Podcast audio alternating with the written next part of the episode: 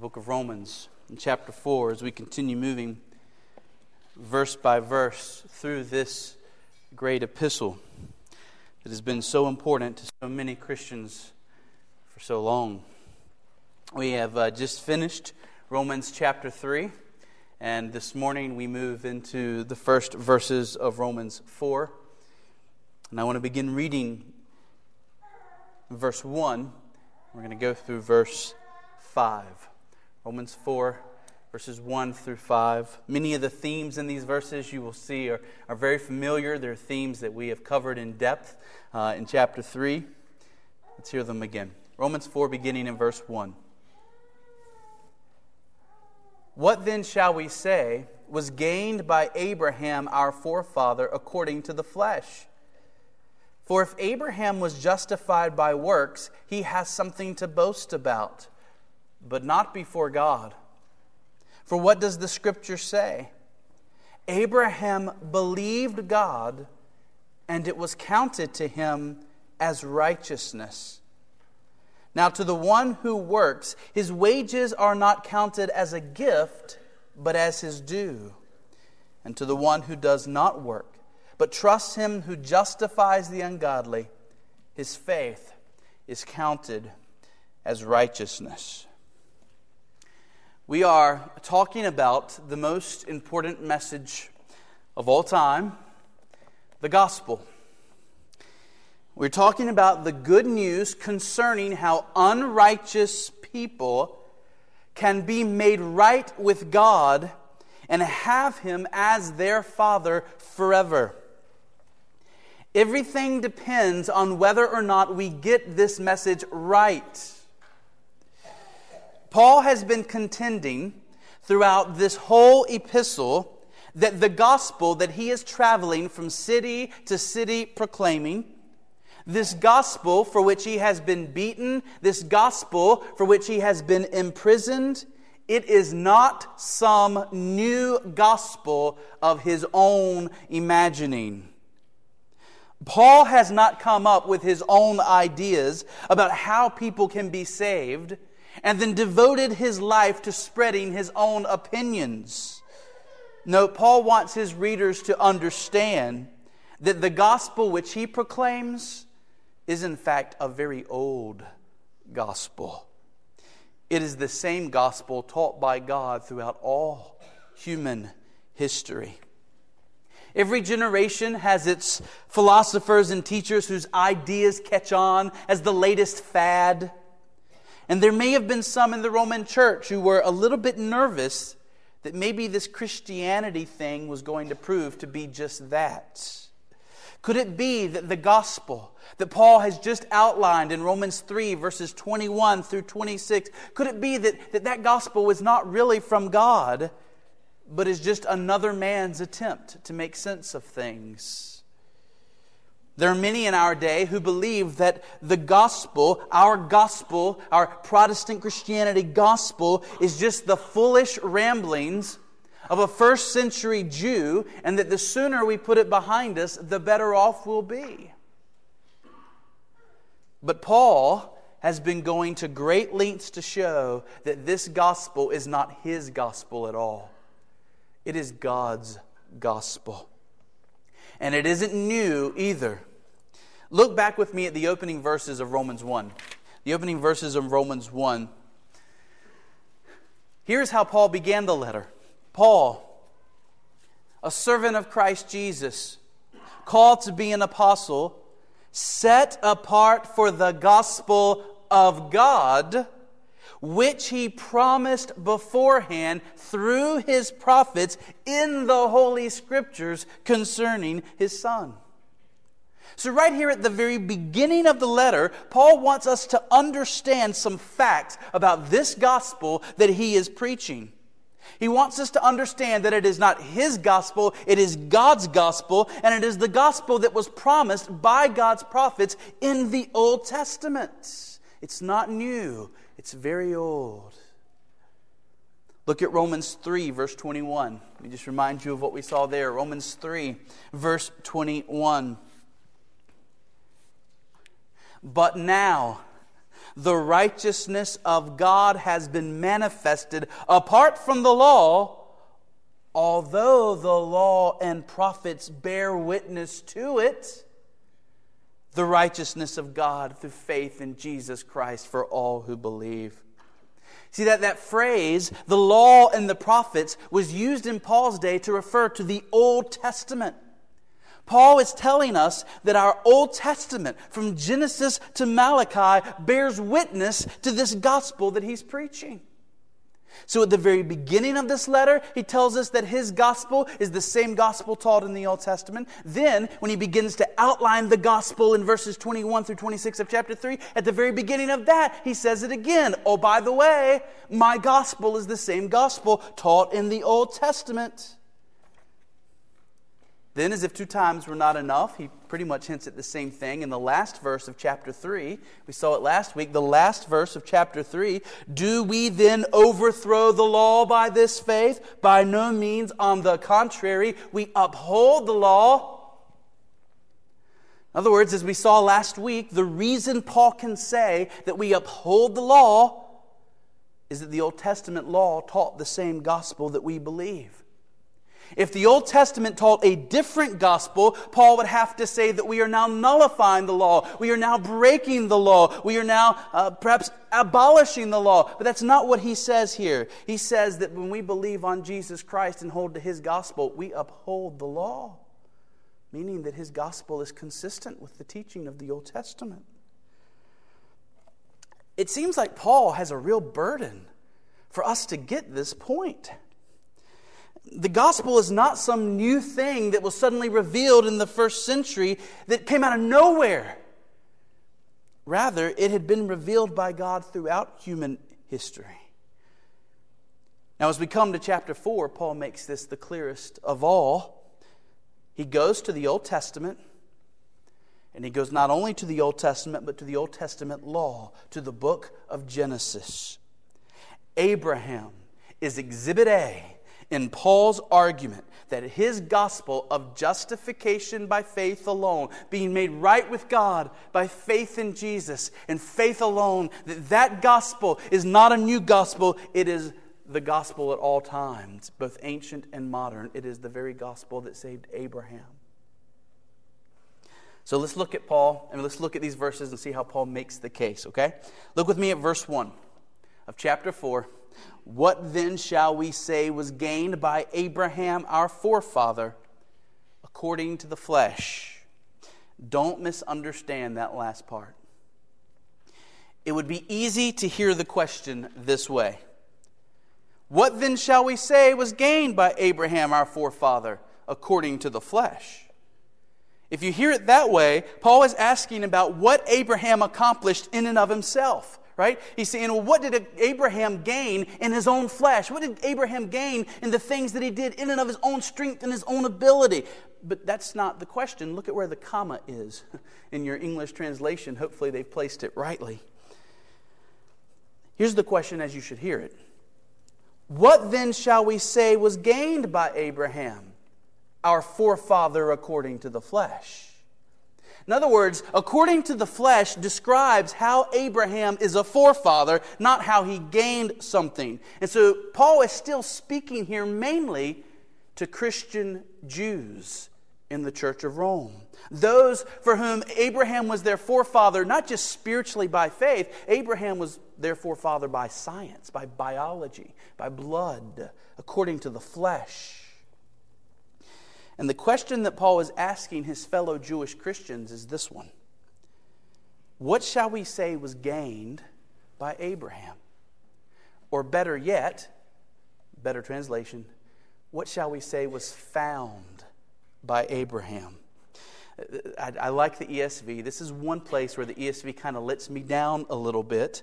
Um, the better translation, the one found in the New American Standard, found in the Holman Christian Standard, is the word found, and that is the literal Greek meaning. Here's what Paul was asking What is the way of salvation? What is the way of justification? What is the way of being made right with God that was found by Abraham? That's the question. Make sure you get that because you won't understand the answer if you don't understand the question. Paul is asking his fellow Jewish Christians, those of whom Abraham is their forefather according to the flesh, biologically, he's asking them, What shall we say was found by Abraham concerning salvation, concerning what we've been talking about, justification? And then he gives answers in verses 2 and 3. For if Abraham was justified by works, he has something to boast about, but not before God. For what does the scripture say? Abraham believed God, and it was counted to him as righteousness. So in verse 2, Paul gives the wrong answer. And then in verse 3, he gives the right answer. In verse 2, the answer is Abraham was justified by works. And Paul makes clear this cannot be, for then Abraham would have bragging rights before God. If salvation is by works, then there is room for human pride, and this cannot be. We've talked at length about that. God's way of salvation cannot leave room for human pride. And therefore, verse 2 cannot be. It cannot be justification by works. So then he says in verse 3 the right answer is the one found in Genesis 15, verse 6. Abraham believed, had faith, and this was counted to his account in the sight of God as righteousness. Abraham was made right with God by faith apart from works. Now, aren't those first words of verse 3 a wonderful guide to us concerning all of our deep questions? For what does the scripture say? Friends, hear this. when we are trying to get to the bottom of something and we want to understand something about God, we want to understand something about ourselves, we want to understand something about this world, we want to understand something uh, of any real significance, this must be the question we always ask What does the scriptures say? For there is no surer place to look, is there? We do not look first to public opinion. We do not look first to the ideas of our friends or the answers given by the latest television personalities or self help authors. We do not look to the answers given by our culture or by our society. For every important question in life, this is the question we should ask What do the scriptures say? And notice, Paul doesn't just ask about the scriptures in general, he asks about one scripture in particular. You see that? What does the scripture singular say? He has one verse in mind. He only has one verse. Genesis 15, 6. What does the scripture say? In other words, Paul is convinced that if he can prove his point from one verse, it is truly proven. The Bible does not have to say something more than one time for it to be true. Do you know that? You understand that? Now, does the Bible teach the same truth as Genesis 15 6 in other places? Oh, yes, everywhere. right? But that's not the point. The point is, even if the Bible only said it one time, even if Paul's only proof text was Genesis 15 6, it would still be true. Here is evidence of the authority of the Bible. If it says it once, it's enough, and we can rest on it. And so, based on Genesis 15 6, Paul shows us that salvation is by faith alone. Look at verses 4 and 5. Now, to the one who works, his wages are not counted as a gift, but as his due. And to the one who does not work, but believes in him who justifies the ungodly, his faith is counted as righteousness. So, Paul is making a contrast, isn't he? Right? Verse 4 is about the one who works for salvation. He obtains salvation this way, and by earning it, by, by working for it, it isn't a gift, it's a wage which he has earned. If this is the way of salvation, by human works, then those who work receive salvation as their due. God owes them salvation. And this can never be. Verse 5 is the one is about one who does not try and earn his salvation. Verse 5 is about the one who simply believes God. He simply believes the very God who justifies the ungodly. This person's faith is all that is required, and this faith is accepted by God and counted as righteousness. It isn't that the faith itself is some sort of holy work which is accepted by God as righteousness. No, rather, God accepts faith in the place of perfect righteousness because he responds to that faith by giving Christ's perfect righteousness to our account. Who must we believe in to be saved? We must believe in the God who justifies the ungodly. We must believe in the God who takes ungodly people and counts them as right in his sight. The God who forgives the ungodly because he has already punished their sins at the cross. The God who counts ungodly people righteous because Christ has accomplished righteousness for them. Dear friends, I would simply ask you do you believe in such a God? Is this the God in whom you trust? Are you willing to forsake all of your supposed good works, all of your human effort, all of your vain attempts to measure up? Are you willing to put all of that aside and simply trust?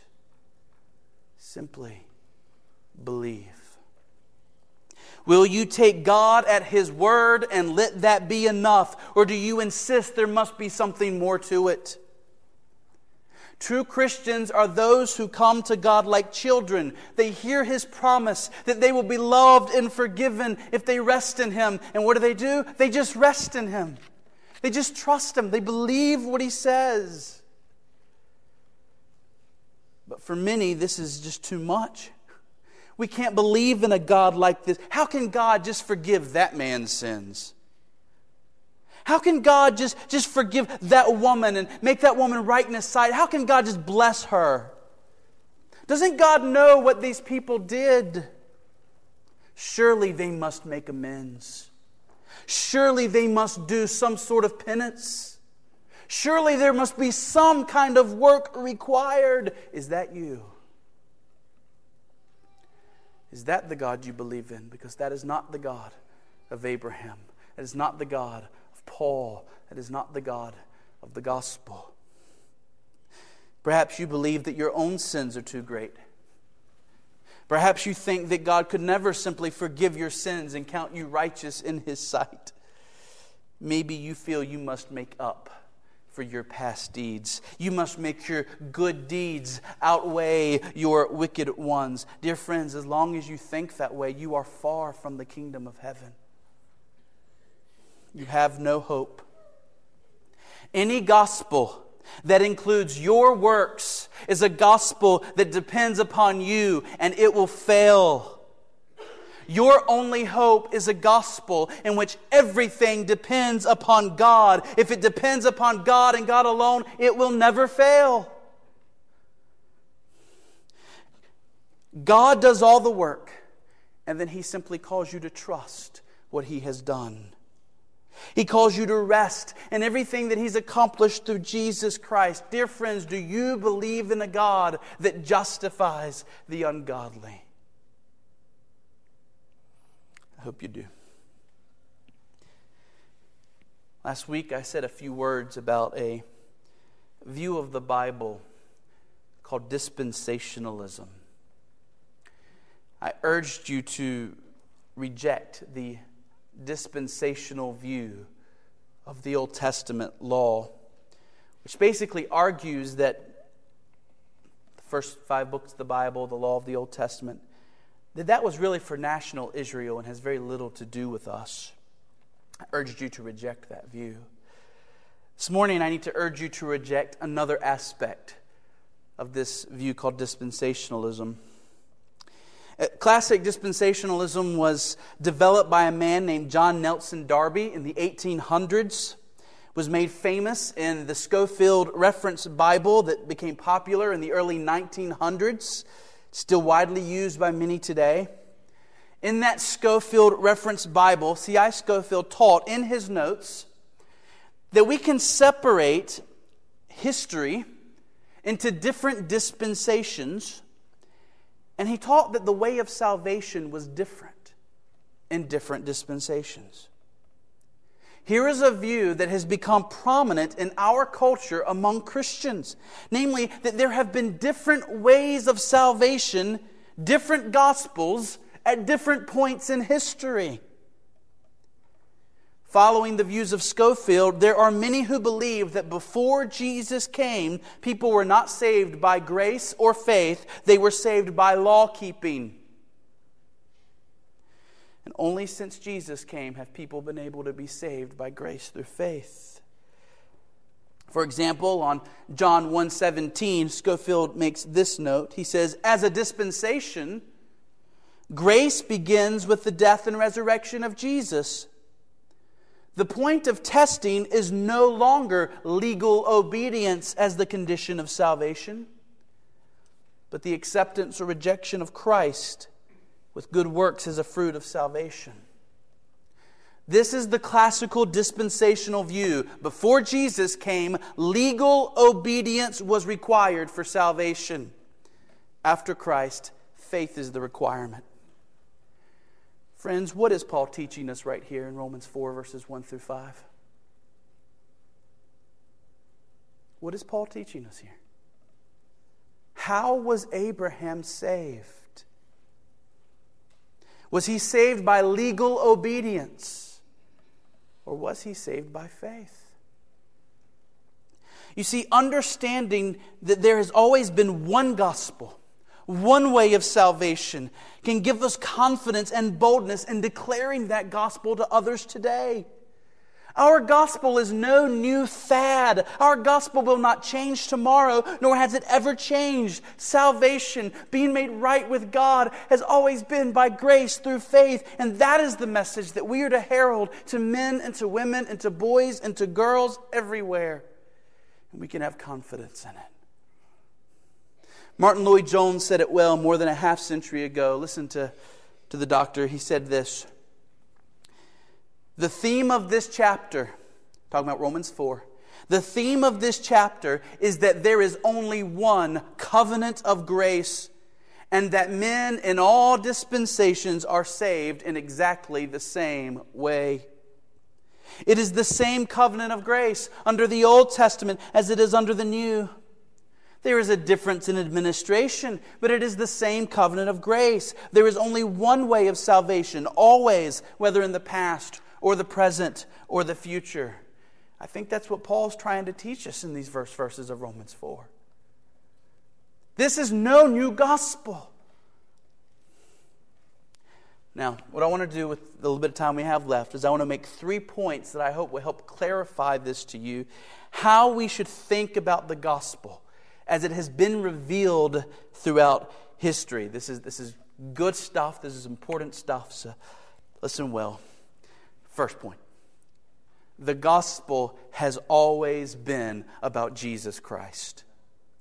The gospel has always been about Jesus Christ.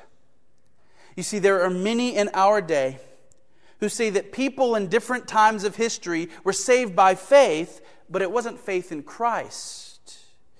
Was faith in whatever God had told them, the, the light that they had.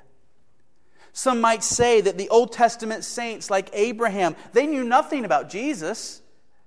They knew nothing about a Messiah. They were saved because they simply believed the things that God had told them. Well, friends, I want to suggest to you that the gospel that Abraham believed, the gospel believed by all God's people throughout all of history, has always had Christ at the center of it. Remember Romans 1 1 through 3? We read it a while ago, the opening verses of the book of Romans. Paul, a servant of Christ Jesus, called to be an apostle, set apart for the gospel of God, which was promised through his prophets, which was promised beforehand through his prophets in the Old Testament, Holy Scriptures, concerning his Son. Right? The gospel taught in the Old Testament concerned God's Son. The gospel in the Old Testament was this a Messiah is coming. Do you remember how Jesus helped the two men along the road to Emmaus see that the entire Old Testament was about him? Do you remember that story? Their eyes were open to see that every part of the Old Testament, from Genesis 1 to the end of Malachi, was about Jesus. Do we think that those were the first two men to ever see that? Do we think that was the first time God ever gave anyone eyes to see? That that's what was going on? Or is it not true that God had given eyes to people throughout the centuries of the Old Testament, causing them to see that the gospel was about a coming Messiah through whom they would be saved? Point number two not only has the gospel always been about Jesus Christ, but point number two the gospel of salvation through Jesus has been revealed. Okay, let me say it again. Read it right. While the gospel of salvation through Jesus Christ has been revealed and believed in every generation of human history, the light of the gospel has increased with each new covenant.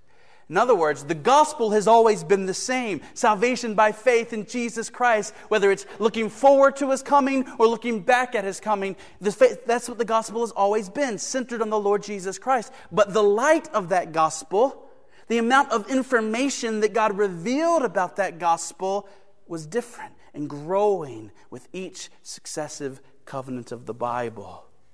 So in Genesis 3, Adam and Eve sin against God, and the curse falls upon all mankind. All humanity, which in Genesis 3 is just Adam and Eve, are sinners in the hands now of an angry God. And yet, what does God do? Even as he proclaims his judgment, he proclaims that there is coming a descendant of Adam and Eve who will defeat the serpent and make things right. Now, at that point in our Bibles, God doesn't say a whole lot more than that. It's clear Genesis 3:15 a Messiah is going to come. It's clear that the Messiah is going to set things right. It's clear that Satan is going to be defeated. We might say that the fact that God sacrificed an animal to clothe Adam and Eve was, was prefiguring the death of Jesus and how through that he would clothe us in his righteousness. But ultimately, we have to say that Adam and Eve had the gospel, but they had it in small form. They probably had many questions. The gospel revealed to them centered on Jesus Christ, but they didn't know that Jesus would be his name.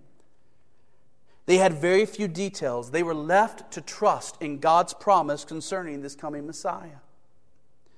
Yet, as our study of Genesis 3 showed many months ago, this faith was enough to save Adam and Eve and to make them right with God. For them, the light of the gospel was like striking a match in a massive dark cave. It was very little light, but it was about Jesus Christ, and they believed and they were saved. Come to the story of Noah, and suddenly God reveals a little bit more gospel light. Think about the rainbow, right? A weapon of war, a bow, and it's set in the sky, and it's pointing straight up to heaven. The bow is not pointing down to sinful men. The bow is pointing up to God Himself. God is preaching here that He Himself will bear His own judgment in order to save the world. We have Noah sacrificing, prefiguring the death of Jesus. But then we come to Abraham, and suddenly our match in this dark cave turns into something more like a flashlight. the light grows substantially. It, it, begins, God begins to reveal more than He's ever revealed before. He, he reveals that this descendant of the woman taught about in Genesis 3:15, he's going to be a descendant of Abraham. And through him, some great things that were not known yet are going to be accomplished. There's going to be a great kingdom that's going to be established, an eternal kingdom where God will be their God and they will be God's people. And He will be with them and will bless them forever. They will dwell on an eternal land flowing with milk and honey, good things forever. The New Testament tells us that Abraham understood these promises and understood that they were not just about the physical nation of Israel and the physical land of Canaan. No, the Bible tells us that Abraham was looking for a better country. He understood that through this promised descendant of his, a great kingdom was going to be established. He had more light than the others before him, and though it still wasn't a great deal, It was about Jesus, and it was enough. He believed on it, and he was saved. We get to the Old Covenant, the Mosaic Covenant, given to the nation of Israel at Mount Sinai. Suddenly, our flashlight in the dark cave turns into more of a bonfire. So much more light suddenly revealed about the coming Messiah, so much more to be seen and understood. God establishes a priesthood that teaches about the coming Messiah and how he will be the great high priest. God establishes a sacrificial system that preaches Christ each and every day to all the Jews. God raises up prophets who speak explicitly about the suffering of the future Messiah, about how he will then, after suffering, be exalted and given all authority and power. Each and every aspect of the Mosaic covenant gave more and more information about the coming Messiah and how through the Messiah God would save his people. Yes, in the Old Testament, the gospel was being preached in shadows. It was only seen by those whom God gave eyes to see and believe. But this was far more gospel light than the world had ever had before. And those who had eyes to see believed and were saved. And then comes Jesus in the new covenant. This is us. We live in new covenant days. What is different about our day, folks? Do we have a different gospel? Oh no, it's the same gospel. We just have so much more gospel light. It's as if the roof of the cave has been ripped off and the light of the sun now illumines every corner of it. God has now revealed it all. Jesus is the Messiah's name. He was born in Bethlehem to a virgin girl. He was hunted and persecuted in his lifetime. He lived a sinless life. He accomplished righteousness for his people. He taught God's truth. He called people to repentance and faith. He took on himself the guilt of all his people, bore the wrath they deserved on the cross. He was risen from the dead. He now reigns in heaven. He has poured out His Holy Spirit on God's people in a measure never dreamed of before, and He is saving people from every tongue, tribe, and nation. He is building a kingdom of people, and when He is finished, He is coming back to bring His people into a new heavens and a new earth. You see, dear church, it isn't a different gospel in different parts of the Bible, it's the same gospel. But its glory was being revealed gradually, more and more, over time, in different covenants. And it is all culminated in the new covenant in which we have the gospel in all of its glorious details. Church, do you see how blessed we are?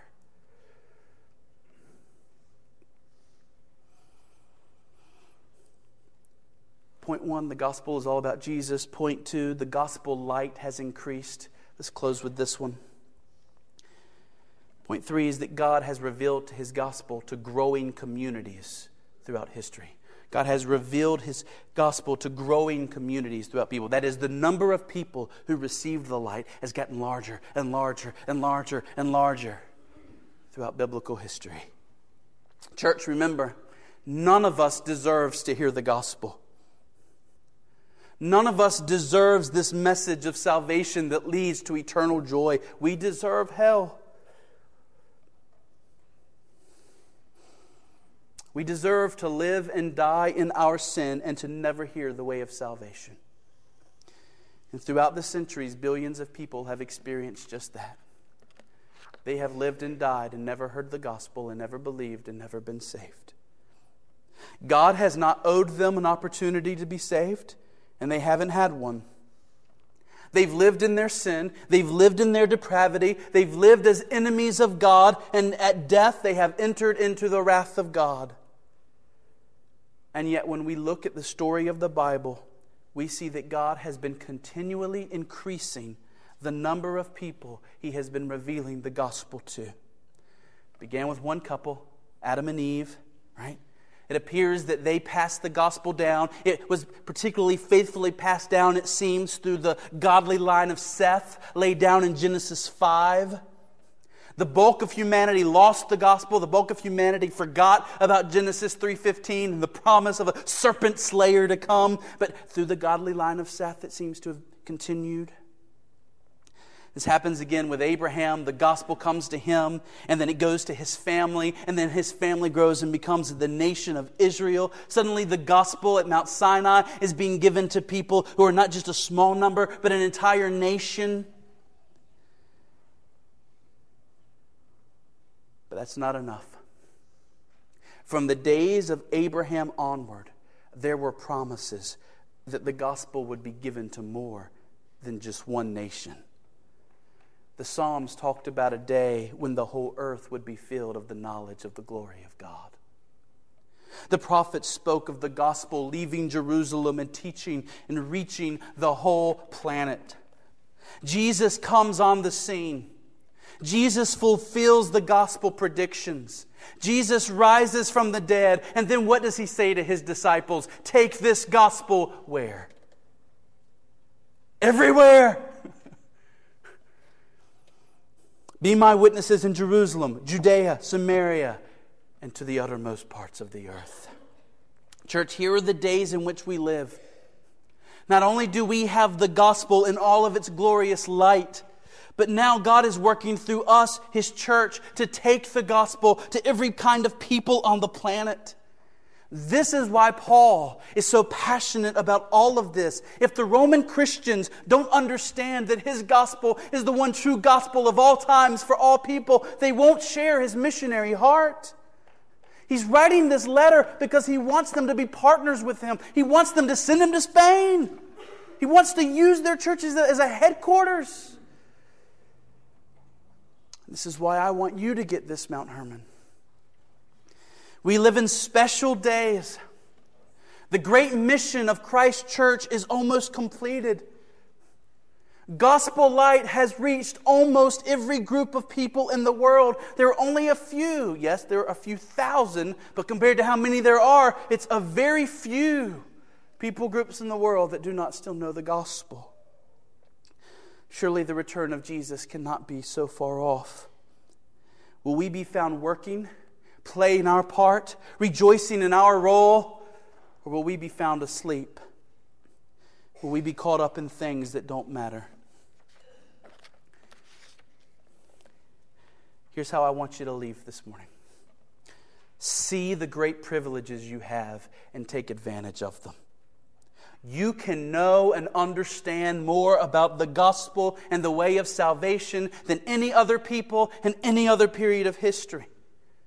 God has revealed to you things into which the prophets of old longed to understand, things into which angels themselves long to look. You have received so much, and you have received it not just for your own sake, but so that you could give it to others. The amount of light that God has given you now through the New Testament now that you have the Old and the New Testaments together, it is not only enough to satisfy your soul and to fill you with joy, but it is enough to move you into radical, holy service.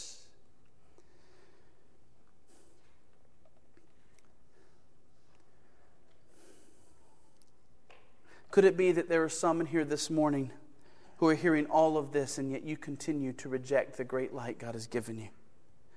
You continue to turn a blind eye to the things of God. You don't care about Christ. You don't care about the gospel. Ready for lunch. Dear friends, do you not see that you will be held to a higher standard? To whom much is given, much will be required.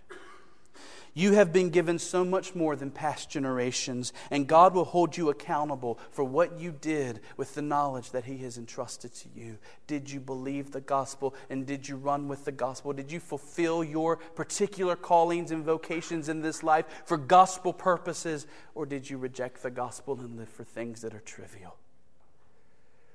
The days in which we live, church, are days of higher privilege and higher culpability before God. What will you do with all that you have received? Believe on the Lord Jesus Christ and you will be saved. Give yourself to his service. Learn from his wisdom. Follow him. Amen? Okay, let's pray.